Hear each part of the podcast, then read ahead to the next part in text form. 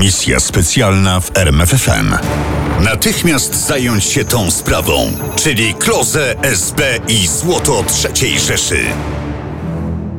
Ta historia zaczyna się klasycznie, niczym w powieściach z serii Pan Samochodzik Zbigniewa Nienackiego. Najpierw pojawia się intrygujący list zaniepokojonego obywatela niejakiego Waldemara Wasiukiewicza. Na podstawie własnych obserwacji, wywiadów u Niemców i miejscowej ludności stwierdziłem stałe poszukiwania dokonywane przez osoby prywatne wartościowych przedmiotów ukrytych przez okrążone wojska niemieckie w okolicy góry Willenberg. Jest zaniepokojony urzędnik, który z poczuciem obywatelskiego obowiązku pisze na marginesie listu. Natychmiast zająć się tą sprawą. I są harcerze. W okolicach góry Willenberg spotkałem harcerzy. W tajemnicy powiedzieli mi o ukrytych w niej skarbach. Usiłowałem dowiedzieć się konkretnie, od kogo uzyskali te rewelacyjne dla mnie wiadomości. Odpowiedzieli mi na to, a tutaj słyszeliśmy, mówią o tym. Jest i sam pan samochodzik, y, ten prawdziwy, w postaci Michała Wolskiego, inspektora przedsiębiorstwa poszukiwań terenowych. Ponaglany przez naczelnika PPT Wolski pojawił się w Sędziszowej u podnóża góry Willenberg kilka dni po otrzymaniu listu, czyli w czerwcu 1949 roku. Tu natknął się na harcerzy, o czym pisał w zacytowanym już raporcie. Na miejscu spotkał Wasiukiewicza i to on pokazał Wolskiemu dwa wejścia do wnętrza góry Willenberg. Znaleźli je nad potokiem u podnóża góry. Były trudno dostępne i dobrze ukryte. Jednym korytarzem wchodziłem do wnętrza na odległość około 45 metrów, aż do zawaliska. Chodnik jest kuty w kamieniu. Według mojego zdania zawalisko zrobiono sztucznie przez wysadzenie. Gdy wyszli po części zawiedzeni, po części pełni nadziei, że oto trafili na trop ciekawej zagadki, Wasiukiewicz zaprowadził ich pod dużą, opierającą się tylną ścianą o stok Willenbergu stodołę. Puśćmy nieco wodze fantazji. Otwierając jedne i drugie wrota stodoły przez bramę jakby w postaci stodoły, wjeżdżamy do wnętrza góry. Na miejscu, po zastanowieniu się nad sytuacją, takie rozwiązanie samo przychodzi na myśl. Wolski musiał dowiedzieć się, do kogo należy stodoła i czy mieszkańcy w Sędziszowej wiedzą, co działo się pod Willenbergiem w ostatnich latach. Ale mieszkańcy nie chcieli nic mówić, mimo że do sprawy włączyła się służba bezpieczeństwa. A jeśli ktoś zdecydował się zdradzić pewne szczegóły, zwykle okazywało się, że są to trudne do zweryfikowania plotki. Od samych pierwszych dni na Dolnym Śląsku krążyła wersja, krążyła pogłoska, jakoby mm, Abwehra w porozumieniu z niemiecką policją gdzieś w Sudetach zdeponowała złoto z banków wro- wrocławskiego. Wszystkie wartościowe rzeczy gdzieś mieli ulokować w jakichś lasach, jaskiniach na Dolnym Sudetach. No, warunki ku temu sprzyjały, jak powiedziałem, dlatego że ten teren nie był jeszcze zajęty przez Armię Radziecką i tam jeszcze właściwie były władze niemieckie. Opowiadał w filmie Kim jesteś kapitanie major służby bezpieczeństwa Henryk Koll. Należało więc wpaść na trop ludzi, którzy coś niecoś wiedzieli o wspomnianej przez majora Kola niemieckiej akcji w Sudetach. Wolski wypytywał i drążył, ale bezskutecznie, aż pewnego dnia trafił na trop Herberta Kloze. Kim był Kloze? Herbert Kloze, weterynarz i rolnik w Sędziszowej, małej wsi rozłożonej u podnóża góry Wielisławki, góry, którą mieszkańcy nazywali Willenberg. Kloze był Niemcem i w czasie wojny nosił mundur oficera policji. Milicji nie, wojska. I jak widać nie przyznawał się do swojej przeszłości, mimo że była ona udokumentowana. Można przy tym dodać, że był wytrychem, który otworzył tę historię. Kloze Herbert, urodzony 7 października 1919 roku, Pisał Wolski w raporcie z przesłuchania. zeznaje, co następuje. Do wnętrza góry Willenberg było przed wojną duże, swobodne wejście, zamykane kratą. Klucz do kraty znajdował się w magistracie w Szenau. Wejście znajdowało się na nagiej kamienistej ścianie od strony szosy. Dziś nie mogę określić ściśle miejsca, gdzie to wejście się znajdowało. Miało wymiar mniej więcej 5 metrów wysokości i 4 metry szerokości. Ostatni raz widziałem je oraz byłem w środku w sierpniu w 1938 roku. Po co pan tam wchodził? Zwiedzaliśmy grotę we wnętrzu góry. W środku góry byliśmy około dwóch godzin, chcieliśmy przejść na drugą stronę, ale weszliśmy na szczyt do restauracji. Wolski wiedział, że przed wojną na szczycie góry stała restauracja. Zburzono ją w 45. No dobrze, a tunel? Co z nim się stało? Jestem pewny, że wejście zostało zawalone przez wojsko niemieckie w 45. Wojsko? To znaczy Wehrmacht, czy może raczej SS? Kloze przez dłuższą chwilę milczał, po czym odezwał się niepewnie. Trudno mi powiedzieć. To, czego Kloze nie wiedział, należało sprawdzić. We wrześniu do Sędziszowej zajechała ekipa poszukiwawcza z ciężkim sprzętem, ale niczego obiecującego nie znaleziono i pracę wstrzymano. Inspektor Michał Wolski wyjechał z Sędziszowej i nigdy już tu nie powrócił. Przez dwa lata wydawało się, że góra Willenberg obroniła swoją tajemnicę, a Herbert Klose, nienagabywany przez nikogo, będzie spokojnie żył w Sędziszowej. I pewnie by tak było, gdyby nie dwa dość istotne fakty. Po pierwsze, krążące po Dolnym Śląsku pogłoski o konwojach niemieckich ciężarówek przyjęły formę legendy o wrocławskim złocie. Po drugie, SB we Wrocławiu otrzymało donos od informatora o pseudonimie Mazurek. Te skarby z Wrocławia to Klose trzymał u siebie w stodole. Dopiero potem Klose miał je przenieść do jakiejś nieczynnej kopalni pod Willenbergiem. SB postanowiła tę sprawę zbadać dokładniej. Wokół Klozego pojawiła się grupa szpicli i donosicieli, a akta wrocławskiego SB wzbogaciły się o nowe informacje. W Willembergu są lochy, w których Niemcy magazynowali sprzęt wojskowy i broń. Opowiadał pracujący u Klozego Rudolf Kolbe. Wszystko to jednak były wiadomości trudne do zweryfikowania. Kolbe na rozkaz oficerów SB próbował dowiedzieć się czegoś więcej na ten temat, ale Kloze niewiele pamiętał albo udawał, że niewiele. Trudno mi powiedzieć. Mówił jak zwykle. Nie mam pojęcia, jak dostać się do podziemi Willenbergu.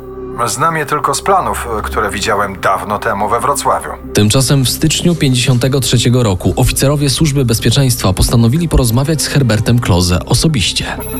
Jedna z placówek terenowych y, dotarła do Klozego i tenże poinformował, że w ostatnim dniach grudnia, czy na początku grudnia, już nie pamiętam dokładnie, y, uczestniczył w przygotowywaniu konwoju z dziesiątkami y, skrzyń złota, biżuterii, różnych bogactw, które policja niemiecka ściągnęła z banków od jubilerów. I to miał deponować on, że, znaczy udział brał w konwoju i deponować gdzieś w górach Wspomnianych przez majora skrzyń było 56. Niektóre ważyły 50 kg, inne nawet 200. Złożono je w piwnicach prezydium wrocławskiej policji. Nad bezpieczeństwem skrzyń czuwał kapitan policji Herbert Kloze. Lecz Kloze raz twierdził, że nie wiedział, co jest w skrzyniach, innym razem znów mówił, że schowano w nich złoto i tajne dokumenty policji, a on sam należał do nielicznego grona ludzi dopuszczonych do tajemnicy. Skąd znaliście Sędziszową? Pytał podczas przesłuchania oficer. Jeździłem tam w 44 do Gerdy, mojej narzeczonej. Potem, gdy SS szukało miejsca ukrycia skrzyń, podsunąłem im Willenberg. Pojechaliśmy tam razem ze Standartenführerem SS Egonem Uhlenhauerem. To on decydował, tak? Tak, wybrał lochy pod szczytem góry. Wejście było 50 metrów od restauracji. I co, chcecie mi powiedzieć, że całe złoto Wrocławia znalazło się pod Willenbergiem? Nie. O ile mnie pamięć nie myli, były jeszcze inne skrytki. Jakie? Śnieżka, Cieplice, Ostrzyca, Ślęża, Zamek Grodziec. Kloze wymieniał powoli, a oficer zapisywał. W końcu we wszystkie te miejsca należało wysłać ludzi i sprawdzić, gdzie ukryto złoto. Szczególnie zainteresował SB Karpacz i Śląska Droga na Śnieżkę. Do Karpacza też pojechaliście z Olenhauerem? Tak, konwój ciężarówek minął Karpacz i dojechał do przełęczy Orlinek. Tam skrzynie przeładowano na sanie i ruszyliśmy w góry, w tak zwaną Dolinę Białego Jaru. Oficerowie i ja także jechaliśmy konno. W pewnym momencie spadłem z konia i straciłem przytomność. Potem trafiłem do szpitala. No dobrze, ale gdzie ukryli te skrzynie? Nie, nie wiem, byłem nieprzytomny. Gdy wracali z gór, Olenhauer kazał zabrać mnie do szpitala. To może przypomnijcie sobie, jak zobaczycie te wasze góry. Nie przypomniał sobie. Wyprawa w teren zakończyła się kolejnym niepowodzeniem. Kloze rozpoznał tylko kamień przy wodospadzie, na którym siedział razem z Olenhauerem. Poszukiwania zabrnęły w ślepy zaułek, ponieważ skarbów nie znaleziono również w Cieplicach, Grodźcu i innych miejscach wskazanych przez Klozego. Wydawało się, że fiasko poszukiwań niekorzystnie odbije się na relacjach Herberta Kloze z SB. Nic jednak takiego się nie stało. Oficerowie wykazali się ogromną cierpliwością. Ta cierpliwość wywołuje podejrzenia wśród historyków próbujących rozwikłać zagadkę wrocławskiego złota i Klozego. W 2004 roku Łukasz Orlicki w artykule dla miesięcznika Odkrywca napisał: Kloze na swój temat w większości kłamał, kręcił, kluczył. Ilość podanych przez niego, a wykluczających się wzajemnie fragmentów życiorysu jest imponująca. Kloze zmieniał zeznania, mylił daty i nazwiska. Nie wiadomo nawet, czy istniał ktoś taki jak Egon Olenhauer. Oficerom SB nigdy nie udało się trafić na jego trop. A Kloze? Kim właściwie był Kloze? W Sędziszowej i wśród ludzi zajmujących się jego historią nikt już nie wierzył, że był tylko zwykłym weterynarzem i rolnikiem. Tak narodziła się plotka, że Herbert Kloze jest strażnikiem skarbu Rzeszy. Skarbu złożonego ze złota, kosztowności i dokumentów. Kiedy ktoś zapytał, dlaczego po wojnie Herbert Kloze nie uciekł do Niemiec, plotka nabrała cech prawdopodobieństwa. On, były oficer policji niemieckiej, powinien wiać jako jeden z pierwszych. Tymczasem zdecydował się pozostać. Dziwne. Musiał mieć tu do wykonania jakieś ważne zadanie, jakąś misję. A czemu osiedlił się w Sędziszowej, małej niepozornej wsi? Bo tu jest Willenberg, a w nim lochy. I tak niepozorna z początku plotka zyskała kolejny argument. W końcu mało kto już wątpił w to, że Kloze jednak kryje jakąś tajemnicę. Ale czy na pewno on? Badający tę tajemnicę Wacław Dominik w filmie Sekret Herberta Kloze opowiadał. Cały czas jego wypowiedzi czy rozmowa ze mną była kontrolowana przez jego żonę. Przeglądając akta, przeglądając akta z przesłuchań, bo, bo mogłem, do, miałem do nich dostęp jako członek Okręgowej Komisji Badania Zbrodni Hitlerowskich i z kontaktu z panem y, Kloze u niego na miejscu i we Wrocławiu y, doszedłem do wniosku, że strażnikiem skarbu była bardziej jego żona niż on. Żona była siostrą pułkownika SS. Kolejna zagadka. Czyżby i kolejny ślepy trop? Nie jedyną zresztą. Przecież niezrozumiałe w tej historii jest również i to, że SB zwróciła na Klozego uwagę dopiero w 1953 roku, 8 lat po zakończeniu wojny. Dlaczego tak późno? Przecież jako byłego policjanta SB powinno aresztować Klozego zaraz po wejściu na Dolny Śląsk. Zwłaszcza, że skrywał tajemnicę złota III Rzeszy. A może nie było żadnego złota? Może aresztowany przez SB Kloze, przerażony czekającym go przesłuchaniem, wymyślił całą tę historię, żeby obietnicami ratować życie. Nie byłoby to przecież takie trudne. Wystarczyło ubarwić krążącą po Dolnym Śląsku legendę.